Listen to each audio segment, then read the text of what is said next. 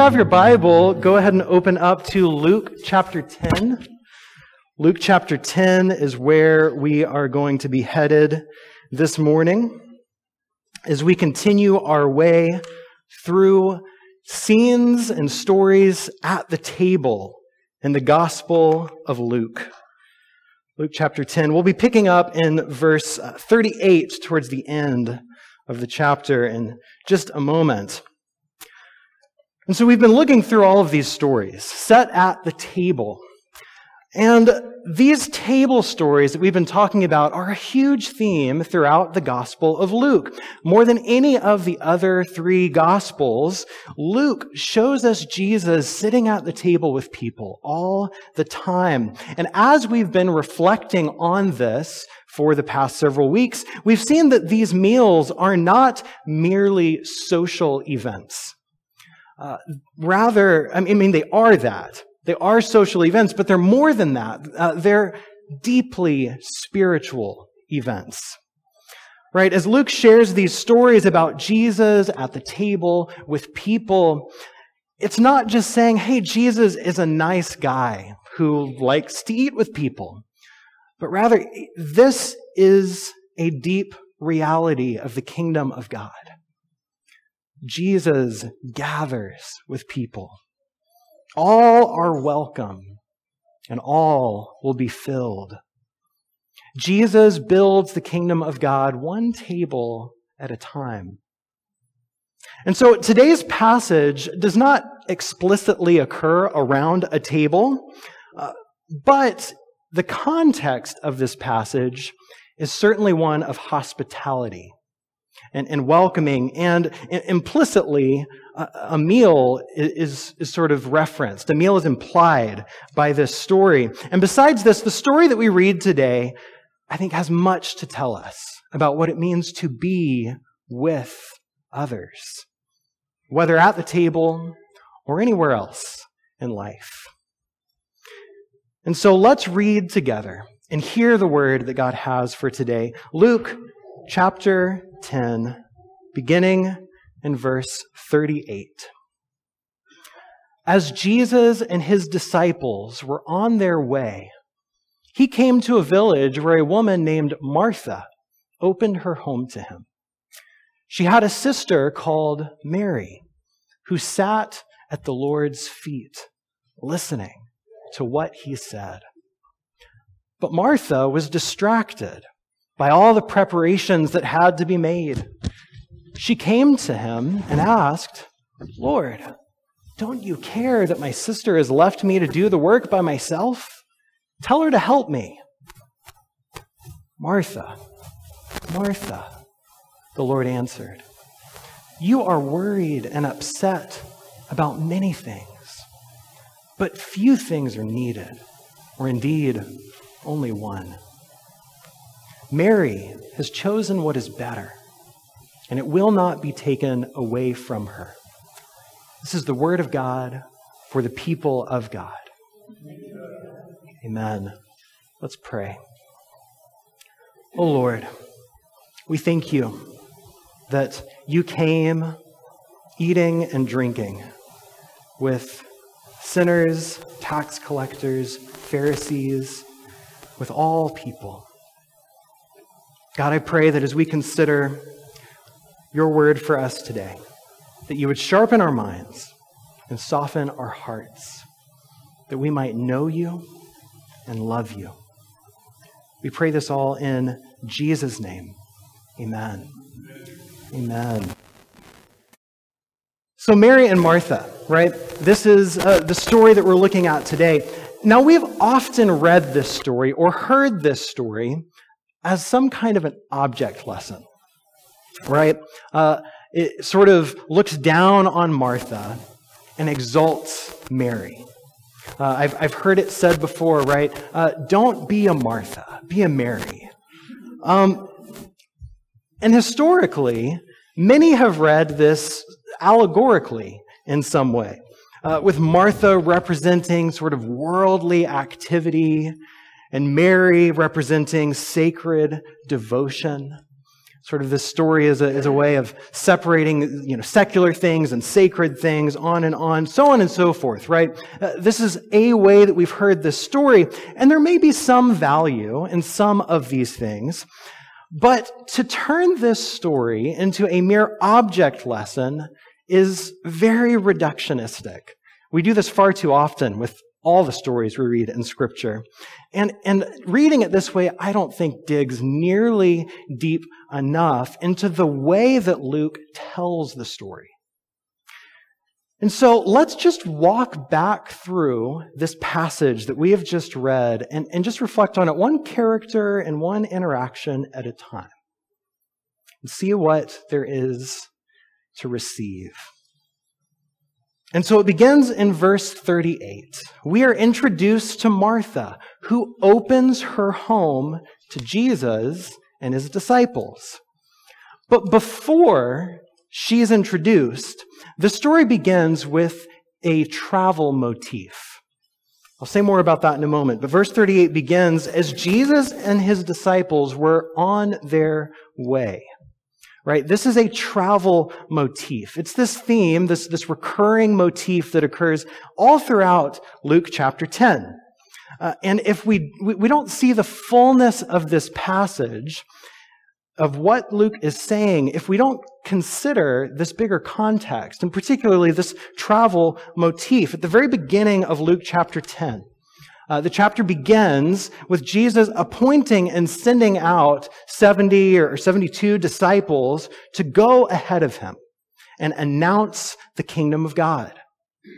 Uh, and as they are on the way, he gives them these instructions. If you back up to verse 10. Jesus says to them, When you enter a house, first say, Peace to this house.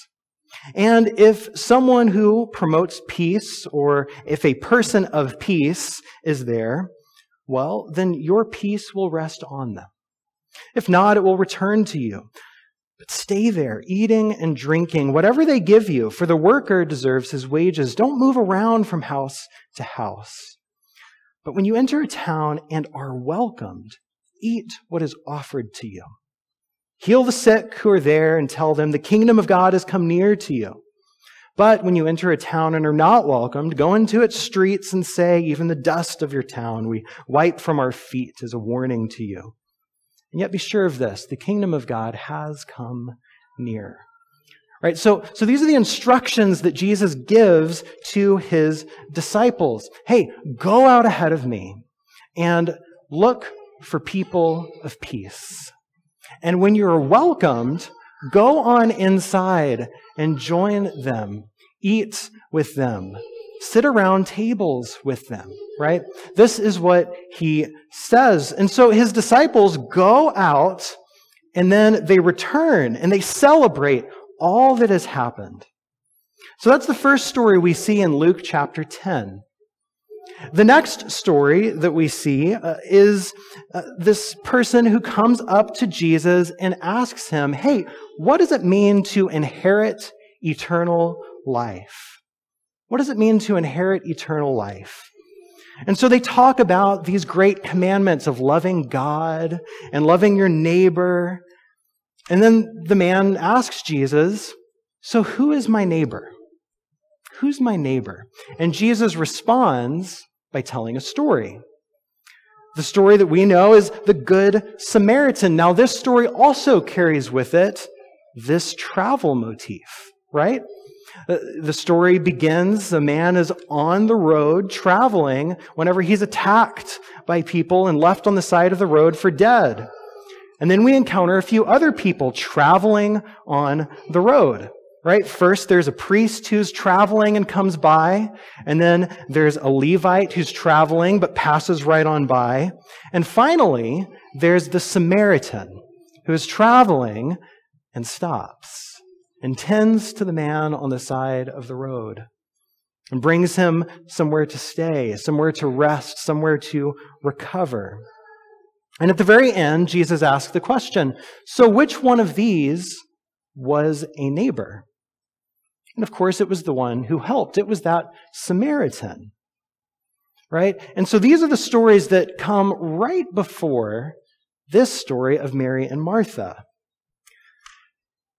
And so, throughout this whole chapter, the chapter began with the disciples heading out on the road to find people of peace, to welcome them in. Then Jesus tells a story about people passing by on the road and the Samaritan who was a good neighbor by showing care and hospitality. And the last story in the chapter, the story that we have just read, begins with that travel motif, that travel theme one more time.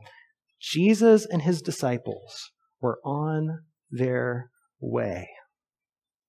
And as they're on their way, what happens? Well, they come to a village where a woman named Martha opens her home. A woman named Martha opens her home to them. So they're traveling, and Martha welcomes them. And notice it's Martha's home. And Martha is the one who welcomes them which very likely indicates that Martha is the older sister. Mary is probably the younger sister, but Martha is the, the primary manager of the house, right? She is kind of the one in charge, and she welcomes them in. And so Luke introduces us to Martha as someone who like those who we've seen before. He introduces to, uh, her to us as a person of peace, right? She is someone who opened her home and welcomed people. He introduces Martha as someone who is a good neighbor, who is a good neighbor, just like that Samaritan was a good neighbor. Martha opens her home. She extends hospitality to Jesus as he travels. And so, as Luke introduces us to Martha, Martha is exemplary. She is an incredible example. She's a person of peace. She is a good neighbor. And so, we would do well to be like Martha. It is good to be like Martha. After all these stories of traveling and welcome, Jesus and his disciples are traveling, and Martha welcomes them. That's how the story begins. So, so Martha is not someone that we need to be looking down on or trying to stay away from. Martha is precisely the kind of person Jesus has been talking about and encouraging his disciples to look for and to be like. And then in verse 39, he introduces us to Mary. In verse 39, he introduces us to Mary. She, Martha, had a sister called Mary who sat at the Lord's feet listening to what he said. Now, this is an incredible statement, but we really don't hear the full force of it in our translation right? Uh, every single language, every single culture has its own kind of idioms and expressions, right? Uh, if I tell you, hey, I'm pulling your leg, what does that mean? I'm just kidding, right?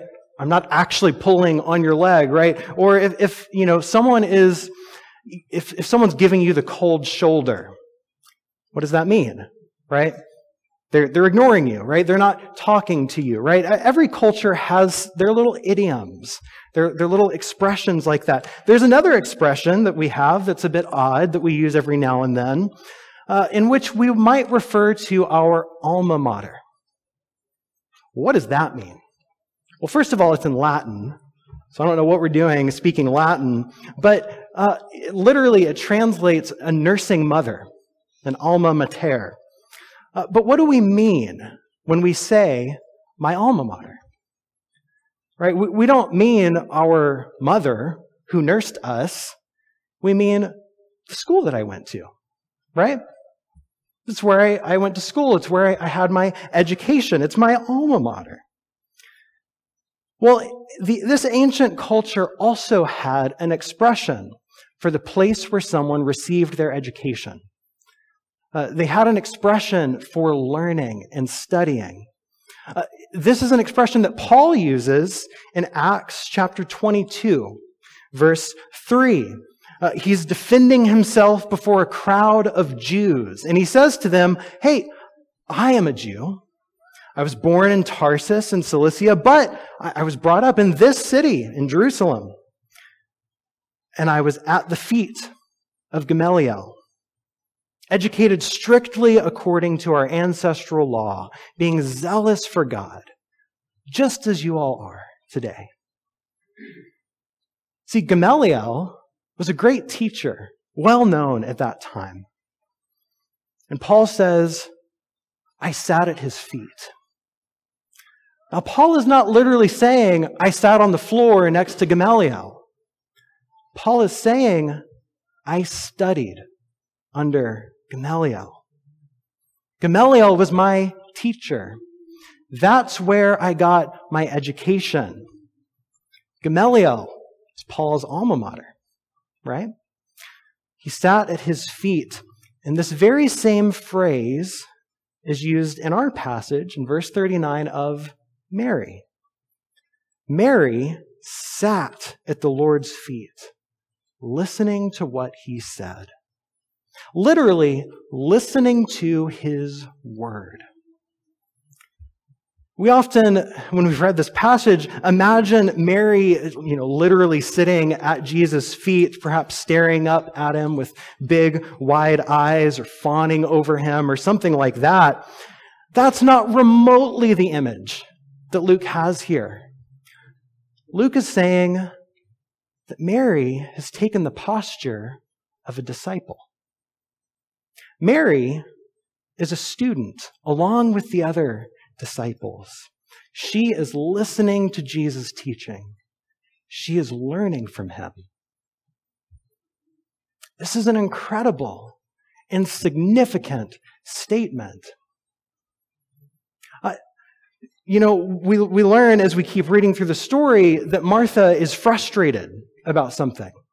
And, and there are many reasons why she's frustrated, but perhaps one of the reasons why Martha is frustrated is not just that Mary is not helping her, but because of what Mary is doing instead. You see, uh, in, in that ancient culture, there were all kinds of, of boundaries and things that you should do and shouldn't do, kind of proper things around gatherings and meals and that sort of thing. I want you to imagine for a moment the, you know, late 19th century, early 20th century kind of dinner gathering right? People would get together and, and hang out. They'd have dinner together. And then after dinner, they would retire. And, you know, the men would all go into the drawing room. And the women would all go into the parlor, right? And the men would, you know, smoke and talk about politics and current events and who knows what.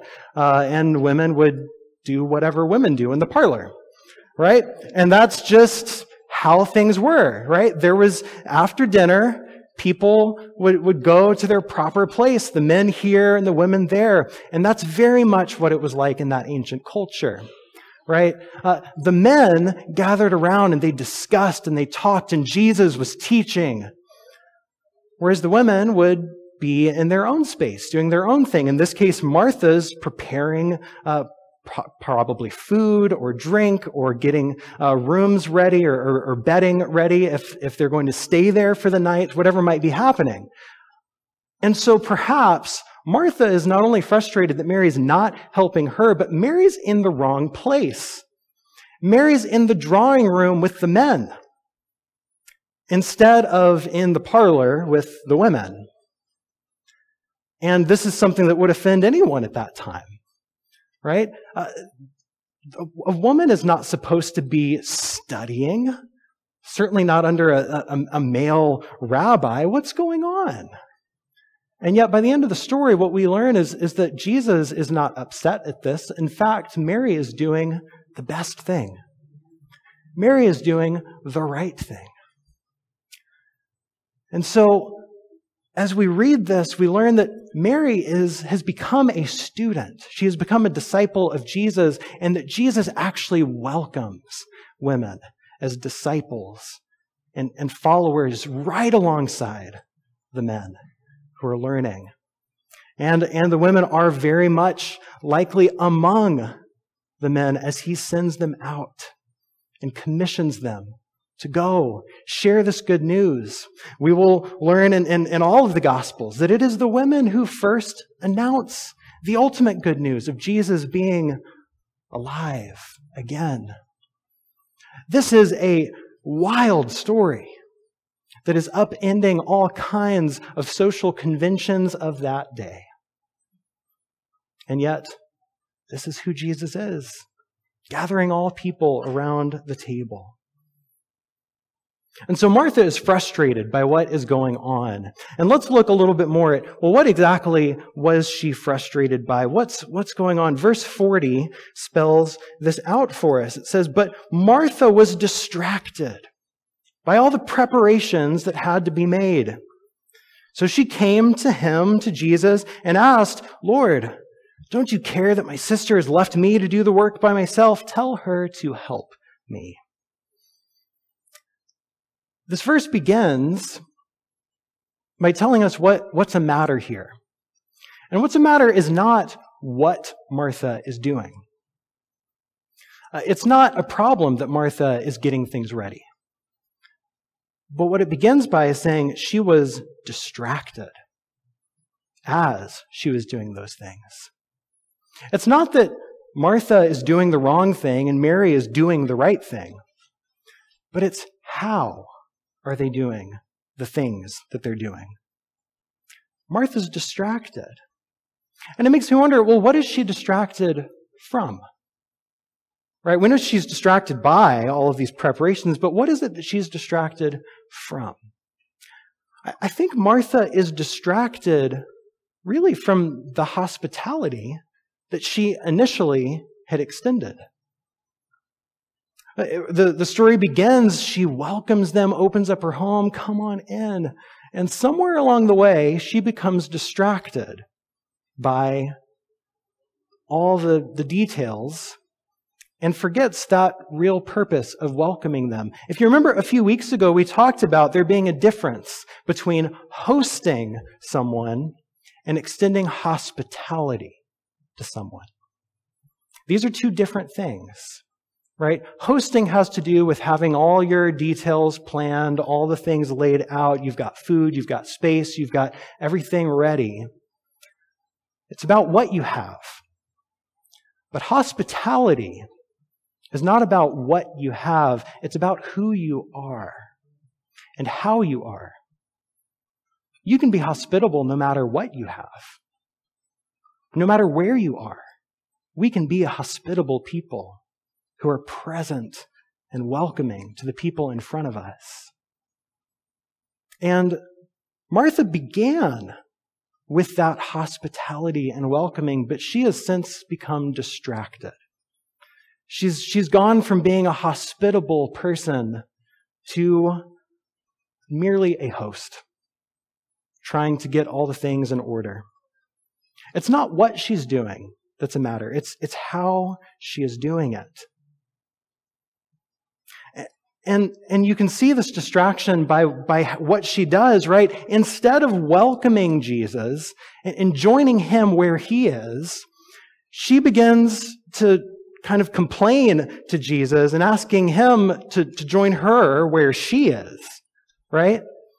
She says, Hey, you tell Mary to come over here and help me.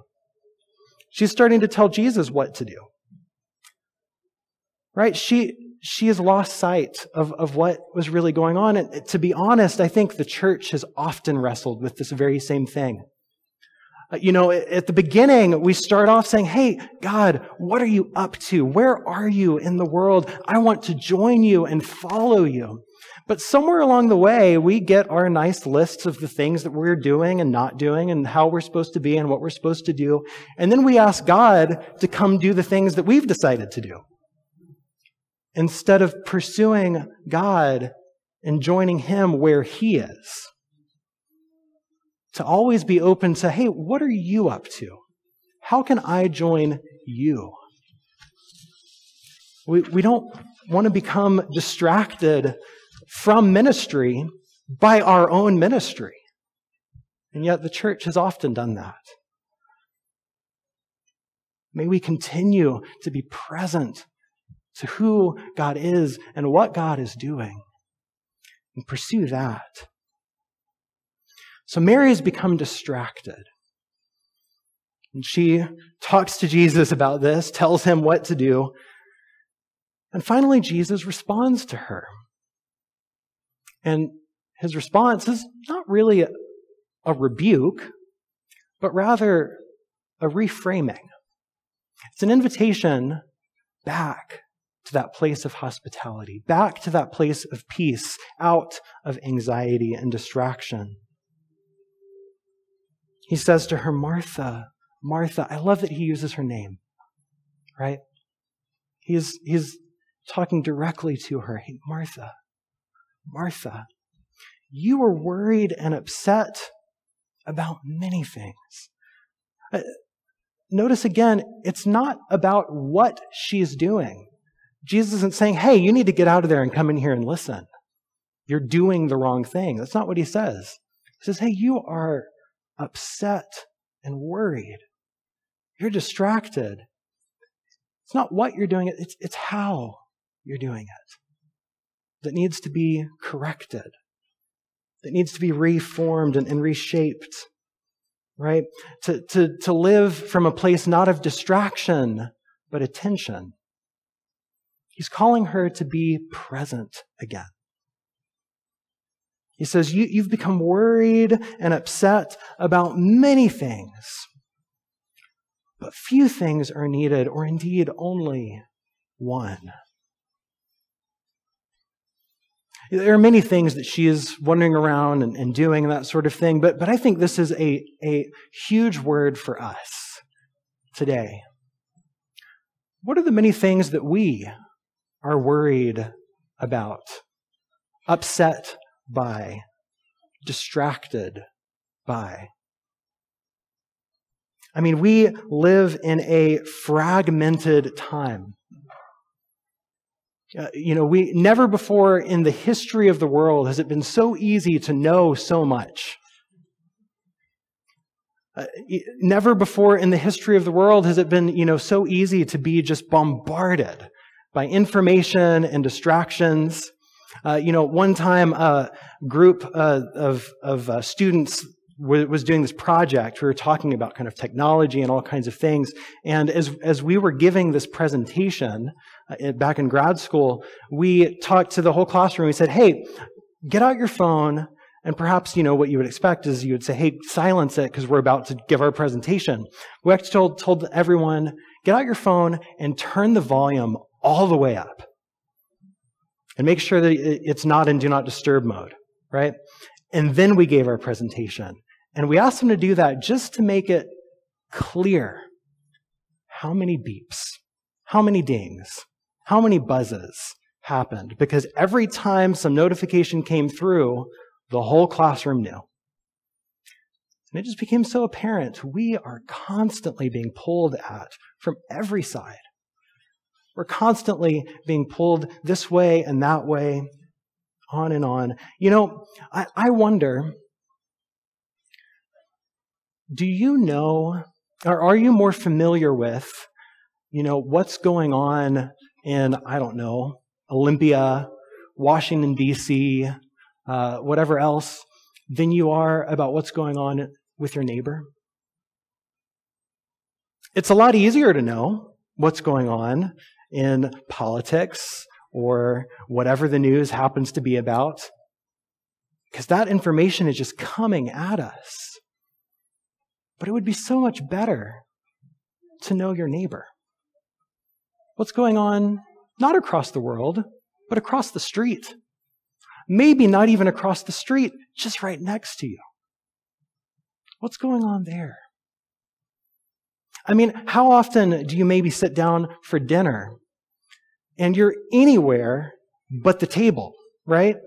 You're thinking about the things that you did earlier that day, the things that you have to do tomorrow, on and on, instead of just being with the people who are next to you. We are worried and upset and distracted by many things. And so, as Jesus speaks to Martha and invites her back to the present moment, perhaps he is also speaking to us and saying, Hey, you've got so much on your mind. Come, come here. To this moment, right here, right now. We're, we're distracted by information and by tasks, but we're also just as distracted even just by entertainment, right? You know, you pull up Netflix and there's a million things to choose from. What, what is it going to be, right? And we immediately are starting to get stressed out and anxious, and we're just trying to watch TV. We might do well to be bored sometimes. There's a great spiritual discipline for you. Be bored this week, right? That's a way of practicing simplicity, being present. We're constantly facing decision fatigue from all the choices that are constantly in front of us. We're constantly facing compassion fatigue from all of the stories of pain and suffering that we encounter each day. Jesus invites us to rest and to be present just to those that are right in front of us. We're worried and distracted by many things, but few things are important indeed, only one. And I love the very last thing that Jesus says. He says, Mary has chosen what is better, and it will not be taken away from her. This can be translated in various different ways. Some translations say Mary has chosen the best part or the, or the better part or the best portion. And, and I think there's, there's maybe a play on words going on here that again we kind of miss in the translation. This word, um, the, the best part or the best portion, that word portion can be a reference to a meal. It's a word that can be used to describe a portion of a serving of food.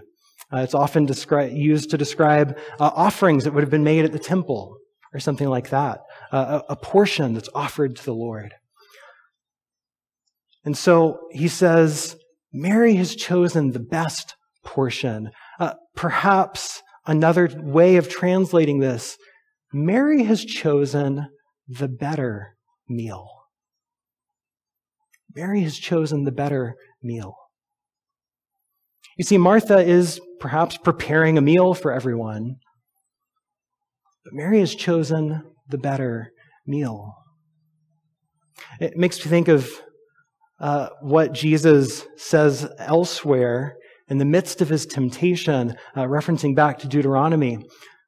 We do not live by bread alone, but every word that comes from the mouth of God. And he's not saying we don't need bread. He's saying we don't need bread only. We need words from God. And here we have a story of one person perhaps preparing some bread and someone else receiving words from the Lord. It's not either or, but both.